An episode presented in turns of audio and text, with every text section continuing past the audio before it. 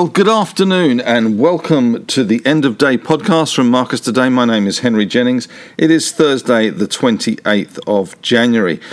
Headlines today, unfortunately, not a particularly great day with the ASX 200 dropping 131 points, closing slightly above the, uh, the bottom of the market to 66.50. It had a high today of 67.68 and a low of 65.98, which surprisingly was actually quite a narrow range. And for a long period of time this afternoon, the index did stay down 144 points and seemed to be stuck there for some time. We did see banks hard hit today. The big bank basket fell hard to $154.74, and the All Tech index was also a big casualty today, uh, certainly outperforming to the downside, down just over 4%, with some big moves in the likes of Afterpay which was down around 6%. Uh, we also saw uh, Xero go down as well. They were down a similar amount, down 6.3%. Kogan down 6%.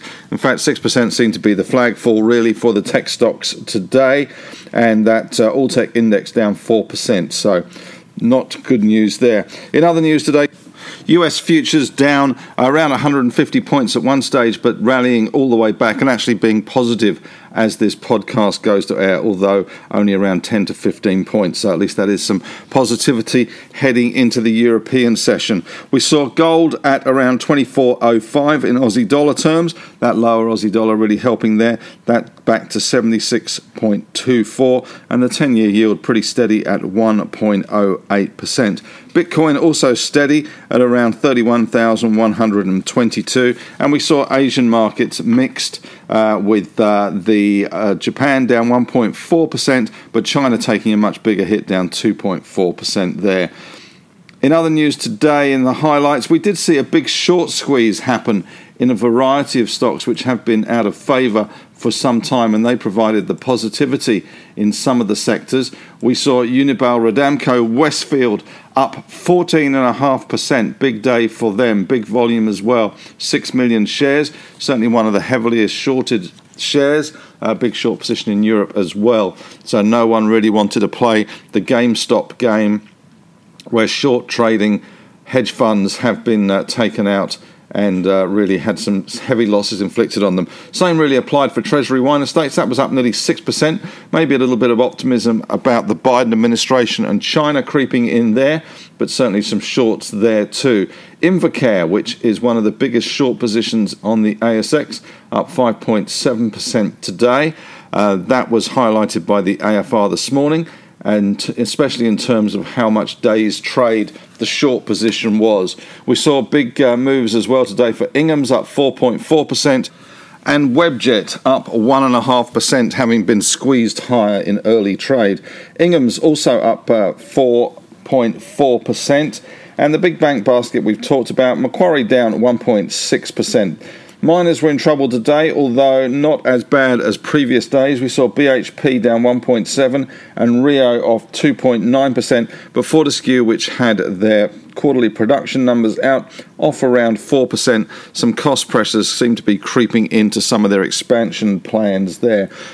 Plenty of quarterlies as well today. IFL, the Independent Order of Odd Fellows, IOOF, down 10.6%. It seems that both money and advisors are walking out the door ahead of the National Australia Bank selling their MLC business to them. Not much on the economic front. We had some international trade price indices for December quarter. Export prices up 5.5%, import prices down 1%. As far as individual stocks moves go today, in the movers and shakers pile, we've already talked about some of the short squeezes that we've seen in some of the unloved stocks like InvoCare, Ingham's, but Western Areas, which is another quite shorted stock, did fall 16.6%, so bucking that trend for short covering. Quarterly fails to impress there with production numbers off. We also saw some profit taking at Novonix, down just over 8%, and OpenPay, OPY, the code there, down nearly 12%. Bit of a disappointment on those quarterly numbers there, but we did see buy now, pay later stocks down generally. In the positives corner today, we saw Magnis up 50%. Good move there today for a stock that we hold in the small cap portfolio. And Bubs also had a good quarterly today. They're up 23%, with BPH which we have highlighted, I think, the last two days as speculative stock of the day, piled on another 14% today, with uh, that's three in a row. Don't forget, the speculative stock of the day is a stock that I believe still has some legs in it, has both volume and a positive announcement, and should see further growth. So uh, that one there has had a meteoric rise over three days, so it would have been good to be on board that one. Jervois Mining, JRV, up nearly 7%. The AFR was talking about their strategic metal exposure in the US. And AMA Group, which is the crash repair business, with their CEO under some uh, trouble at the moment, they bounced 5.5% today. So a little bit of bargain hunting around on that one. Pilbara Minerals down nearly 7%. Sales jumped 62% in their quarterly review. And this is how dumb things have got. A stock called GME bounced over 13% today and at one stage was going mad because GME has a similar code to GameStop. So at one stage it did get to 11.5 cents it did close at eight and a half cents. There was nearly uh, seven million shares traded today as people got confused with the codes. Tassal up around 3%, another one that has a big short position in it, so people clearly worried about short squeezes and stock being retrieved by the short lenders and also being attacked by those retail funds as they have been in the US, those retail traders piling in to uh, cause a lot of pain for hedge funds. Gold miners having a pretty bleak time today. We had Chalice down nearly 13%, and eh, the gold index hitting a nine month low. So, not good news for gold miners there. Electro Optic Systems also had their quarterly out today, and after some early moves downwards on the back of that report, talking still about disruptions to supply chains and orders uh, being a little bit slow to come through, the stock did close up 0.6 of a percent. Speculative stock of the day today was Hawkstone Mining. Hawkstone Mining, HWK, rose 38%. Good volume saw uh, a 90% recovery of lithium from its metallurgical test that it's just been running. In corporate news today, Eagers Automotive up, updated their guidance, expecting underlying operating profits now of 209.4 million. Previous guidance was around 195 to 205 million. So some good news there today.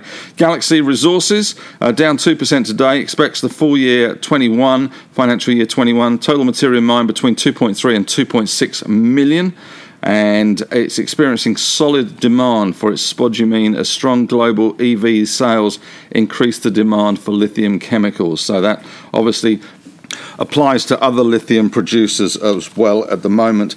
IOOF, as we spoke about earlier, Q2 funds under management advice administration of 202 billion, but uh, we did see uh, 2.2 billion of net outflows in uh, investment management and also pensions and investments saw 625 million of net outflows. Rio had some new management with uh, a newly created position of COO, Chief Operating Officer, and we saw a new CEO of Rio's iron ore business and a new CEO of Australia in Simon Trott. Fortescue Metals, another big one today. We saw total ore shipped of 46.4 million tonnes for versus a similar amount last year of 46.4 million tonnes. Average revenue of 121.84 dry metric tonnes.